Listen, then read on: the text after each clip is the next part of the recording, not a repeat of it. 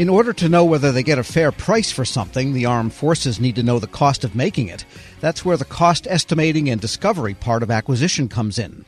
For her work at the Air Force, my next guest has won this year's Defense Acquisition Workforce, one of those awards, and she's the second in this week's series of interviews with awardees. She's now a branch cost lead for the Air Force at Hanscom Air Force Base.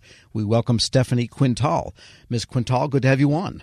Thanks for having me. Now, you just joined this unit at Hanscom, but at the time of the award, you had a different job. Tell us about that. Sure. So I'll kind of give you a little bit of background of where I come from and what I do now. I studied mathematics in college. I got a bachelor's from UMass Lowell. Basically, a math nerd my entire life puzzles, logic, the whole thing. I got a job out of college actually writing textbook math equations. Wow. Yeah, it wasn't totally for me. I'm definitely more of a social type of person that wasn't kind of a job that fit what I wanted forever. So I went back to school. I got a master's in math at UMass Lowell. And at the time, I was kind of looking for a job that would allow me to be part of a team, but also use my math skills. And I found the Air Force. So I started as a contractor. I was a contractor for about a year and then moved over to the civilian side of the house, all on Hanscom. I was a trainee. So I did three years in a trainee program and landed in Kessel Run. So what Kessel Run was is it's the Air Force's first organic software factory and it's basically all out of Hanscom Air Force Base.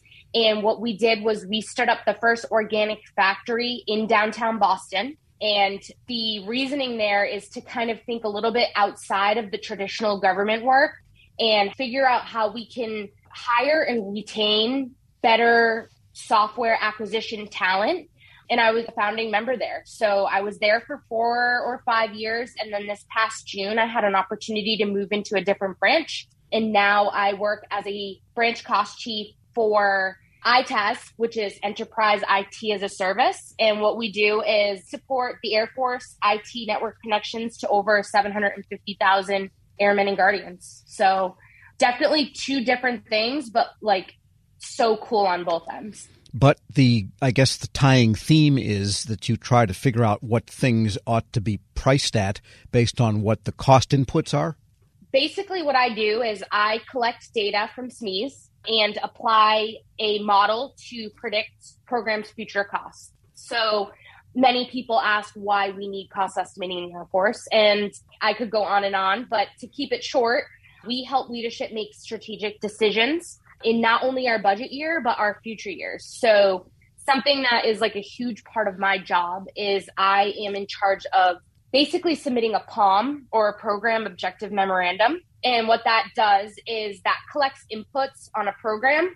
We we're able to take those inputs and basically put a cost model to decide how much funding we're going to need, not only in this year, but the way that the Air Force works is we're looking way out, right? And how we can allocate funding for resources and requirements through future years. And does this draw on your mathematical skills beyond simply addition and subtraction? Yeah, of course and that's kind of like the fun part of the job, right? Like I always tell the people I work with, the data you give me only helps the cost model, right? The better the data I get, the better my cost model can be. And so there's four main types of cost estimating. So the first is an analogy. So this is used normally early on in cost estimating. So what we take is a analogous program, maybe something similar in design or operations, and basically apply what we see for costs in a previous program and apply it to our new program. The next one is my favorite as a cost estimator. That is a parametric relationship. And what that does is that uses regression or some sort of statistical model to develop a cost estimating relationship with one or more independent variables. So that is where like my math weakness comes in and I'm able to go down a little bit of a rabbit hole and see what I can come up with. The third one is engineering. So that is what I honestly use and see the most. So that's built from a bottoms up. So that's like we're drilling down at a very lower level and basically summing all those parts together. The challenge there is we have to know what those bottoms up, like what the lower levels are in order to create a cost model there. And then the fourth is actuals, which is we've already seen costs for this. We know exactly what it's going to cost and we can apply those.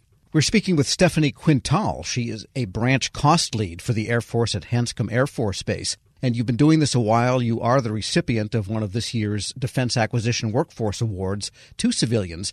What do you think you did that netted this award? So, my award was for contributions as a founding member of Kessel Run. The Kessel Run mission is to deliver war winning software our airmen love and kind of think a little bit outside of the box to how we can be better at developing software for the Air Force. So, what I did was provided a strategic vision for over $2 billion of requirements across three product lines for Kessel Run, had a ton of cost estimating updates and enabled several dozen contract awards for 75 external and internal teams supporting over 10,000 users for the Air Force. So that was basically then a matter of labor cost input?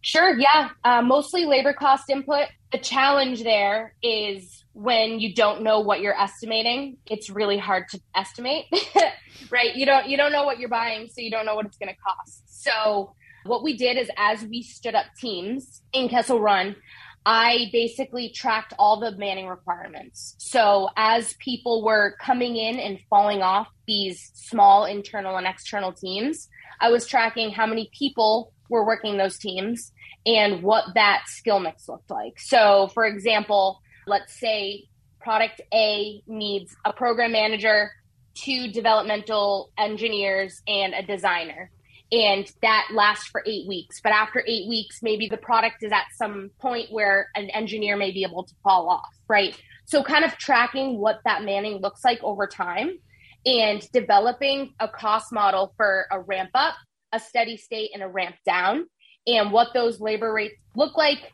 how many people are on each team allows for a better cost model for a, a dev team and how much that costs. So, which method was that of the four then? Would that be engineering? Sure. Yeah, that's engineering. You're ready to be a cost estimator. well, I've been hearing and writing about this stuff for 30 years, but I'm not sure I could actually do it myself. But is there anything that you learned, say, in cost estimation and ultimately price evaluation of software development? And I imagine this was Agile and all of this. It was Kessel Run. Does that apply to hardware or other services? Yeah, it's more so like the forward thinking, I think, is the best thing I've learned is just thinking outside of the box and kind of knowing that maybe you don't know what you don't know. And I think that's important, but thinking outside of the box and figuring a way to estimate things and, you know, leaning on other people that might be better, leaning on other cost estimators that might know more is super helpful. I know we've had a ton of people reach out to Kessel Run, mostly in the cost estimating, and just asking, hey, how did you do this? How did you estimate a dev team? Do you really know what you're estimating? Things like that, and being able to help each other because sharing knowledge across branches is so valuable. Now, you look like one of those younger or earlier career people that agencies across the government say they want. Certainly, you've got the enthusiasm and knowledge for this. What's your long term goal here? my long term goal is to keep providing what I can to the Air Force in terms of cost estimating knowledge and expertise. I love working with trainees. I love mentoring people. That's kind of one of my favorite parts of my job is having someone who might be new to the Air Force but has a fire for math and I'm like, you know, like that was me. So anything I can transfer to other people, I love to help out. And that goes with other functionals as well. I can't tell you how many times people pull me aside and they're like, hey, can we talk about the POM? or hey, can we talk about cost estimating? What do you do? And it's like the more I can give back to the Air Force, I'm all for it. And um, just keep learning and keep growing. Well, someone that is reveling in the POM process, that's a rare cat, also, I would say, because most people want to get away f- from it as far as they can. And it sounds like to you, mathematics is more than just a way of calculating things, but kind of a reference mode of thinking.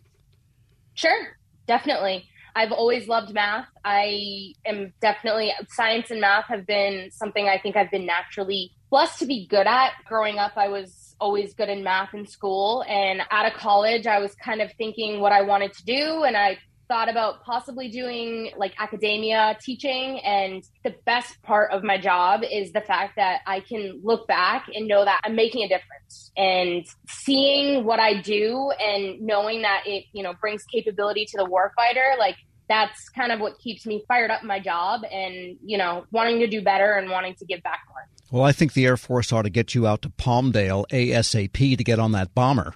Yeah. You'd go if they sent you. Of course. Stephanie Quintal is a branch cost lead for the Air Force at Hanscom Air Force Base. Thanks so much for joining me.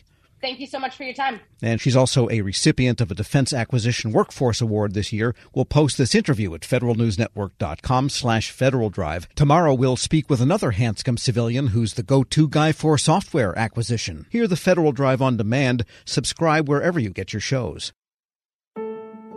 Leadership today especially within the federal workforce, is being tested more than ever before. Sean Ferguson, Senior Vice President of Government Relations and Chief of Staff to the Office of the Chairman at the Special Olympics, joins host Shane Canfield, CEO of WEPA, to discuss the importance of leadership, inclusion, and community building. To learn more about how you can get involved with the Special Olympics in your community, visit specialolympics.org slash get dash involved. Hello, and welcome to the Lessons in Leadership podcast. What are some of the biggest lessons that you've learned working with that community? Oh, uh, yeah, almost, uh, Shane, it's almost immeasurable. The things I've learned since I've been with Special Olympics. I, um, one of the things that drew me to Special Olympics uh, when I made the move over from from the NFL uh, was that my mother, my grandmother, my aunt all took care of of people with intellectual disabilities and and and physical disabilities as well. So all of my life, I was uh, interacting and around um, usually usually young people, but also adults with disabilities and so I, I knew that I knew that work a bit. You know, they they basically were in d- direct care, and and I will say, you know, and I obviously will say about my my family, my mother, my aunt, my grandmother, they're saints. Uh, but uh, the the men and women that do take care of people with uh, profound disabilities are are really, um, you know, we we can't do enough to salute them.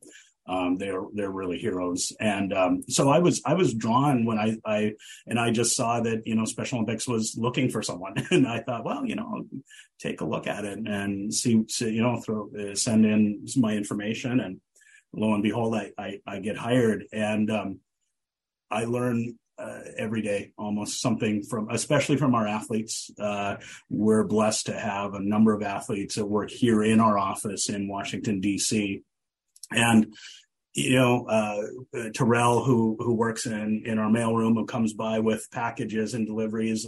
Uh, if you're having a day that's you know getting away from you and you, you, coffee hasn't kicked in, but Terrell comes by, always happy, always enthused, uh, has a has a good story. Like it can just turn a day around for you. And and and you think of I I you know so often when he'll walk away, I'll be like you know whatever was bothering me or whatever is Eh, you know, stressing me out.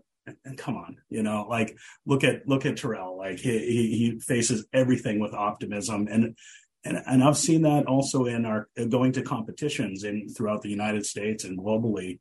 You see people who have had everything stacked against them. You know, their parents when they were born were often told this is a tragedy and you should you should you know send your this child away. Don't don't you know and kind of forget about them. Get, turn them over to the stage or or wherever. And and you know that you know just kind of watch, watch your hands of it. Um and and and in in these cases the parents didn't do that thankfully. Um and but they've still faced enormous challenges you know and but you see them out competing on the basketball courts or the football fields or swimming. And uh, and and you know besting their times from from their last competition and they're so committed and just keep fighting through all the obstacles that they've had in front of them that are not just on the sports field but also in growing up and finding education and finding groups to be part of and trying to find jobs. And and and I've seen so much perseverance and grit uh, from a- the athletes of Special Olympics that uh, I, I, Tim Shriver, my boss, the chairman, uh, says all the time, and I couldn't agree with him more. Uh, we get more than we give. uh, working with Special Olympics. It, you know, we, and thank you for your very kind words about the work I do and we do, but, but we're the lucky ones. We, those of us that work here are the lucky ones because I, I said to someone the other day, you know, the things that I've been able to see and experience with athletes, you just don't get to do that anywhere. That that you know, it's a, and it's so unique and it's so uh, joyful and and I mean, we work hard and you know, we we're up against you know the things that nonprofits are up against and you know the you know the issues of the day. But uh, man, you see it, and and and the inclusion and the at Special Olympics, no one's excluded you know, no, right. no one's excluded. Everyone is equal at Special Olympics, and you know, in a country that's quite divided on so many lines, politically and uh, socially, uh, economically, race and uh, sexual orientation and whatnot. But you go to Special Olympics, and everyone's involved, everyone's welcome, everyone's equal. And I've learned that it's a model for our country and for our world. Uh, I I just think that that if if people were involved in Special Olympics in experience the power of Special Olympics for themselves, I, I, I can't imagine that one help our country and help our world um, to experience that true inclusion and acceptance of difference. How, how do we get, how can listeners get involved in Special Olympics? Ways to get involved, uh, tons of ways. So, uh, volunteers, obviously, coaches, officials, um, and and the thing that that, uh, Tim Shriver has done uh, and really pushed in the years that he's been chairman is the unified sports model that that I mentioned earlier, um, where people and, and, it doesn't have to be. Uh, it's not just school age. It's it's uh, you know we say nine to ninety nine or uh, year old folks. that play on teams, bowl together, golf together, play soccer, basketball together, uh, people with and without intellectual disabilities competing on teams together. Um, and that is, I, I think, when you when you go back to the founding of, of our organization, what Mrs. Tri- Mrs. Shriver was trying to do uh, was to to uh, create inclusion opportunities for people with intellectual disabilities. And you see it at these unified sports events where people with and without are playing together. We still have traditional uh, teams where it's all people with intellectual disabilities competing with other uh, teams, all intellectual disabilities. But this model of inclusive sports and inclusive leadership programs and whatnot, I think is truly revolutionizing and changing the way people see uh, others with intellectual disabilities. That's just like, I mean, that's what we that's what we're trying to do. We're trying to bring people together and bridge difference and and and celebrate differences and that our athletes man are some of the grittiest people that you will meet and and uh and there's a lot to learn from our athletes and playing sports with them and interacting is, is how you'll learn it. Check us out at, you know, uh, specialolympics.org on, on our website. Uh, that will link you to your local program. You can follow through the, the clicks of how to get involved and where, what's closest to you. You'll enjoy it. I can promise you that. Well, thank you very much, Sean. And, and to everybody listening, I'm Shane Canfield, CEO of WEPA, and we'll, uh, talk to you next time on the Lessons in Leadership podcast.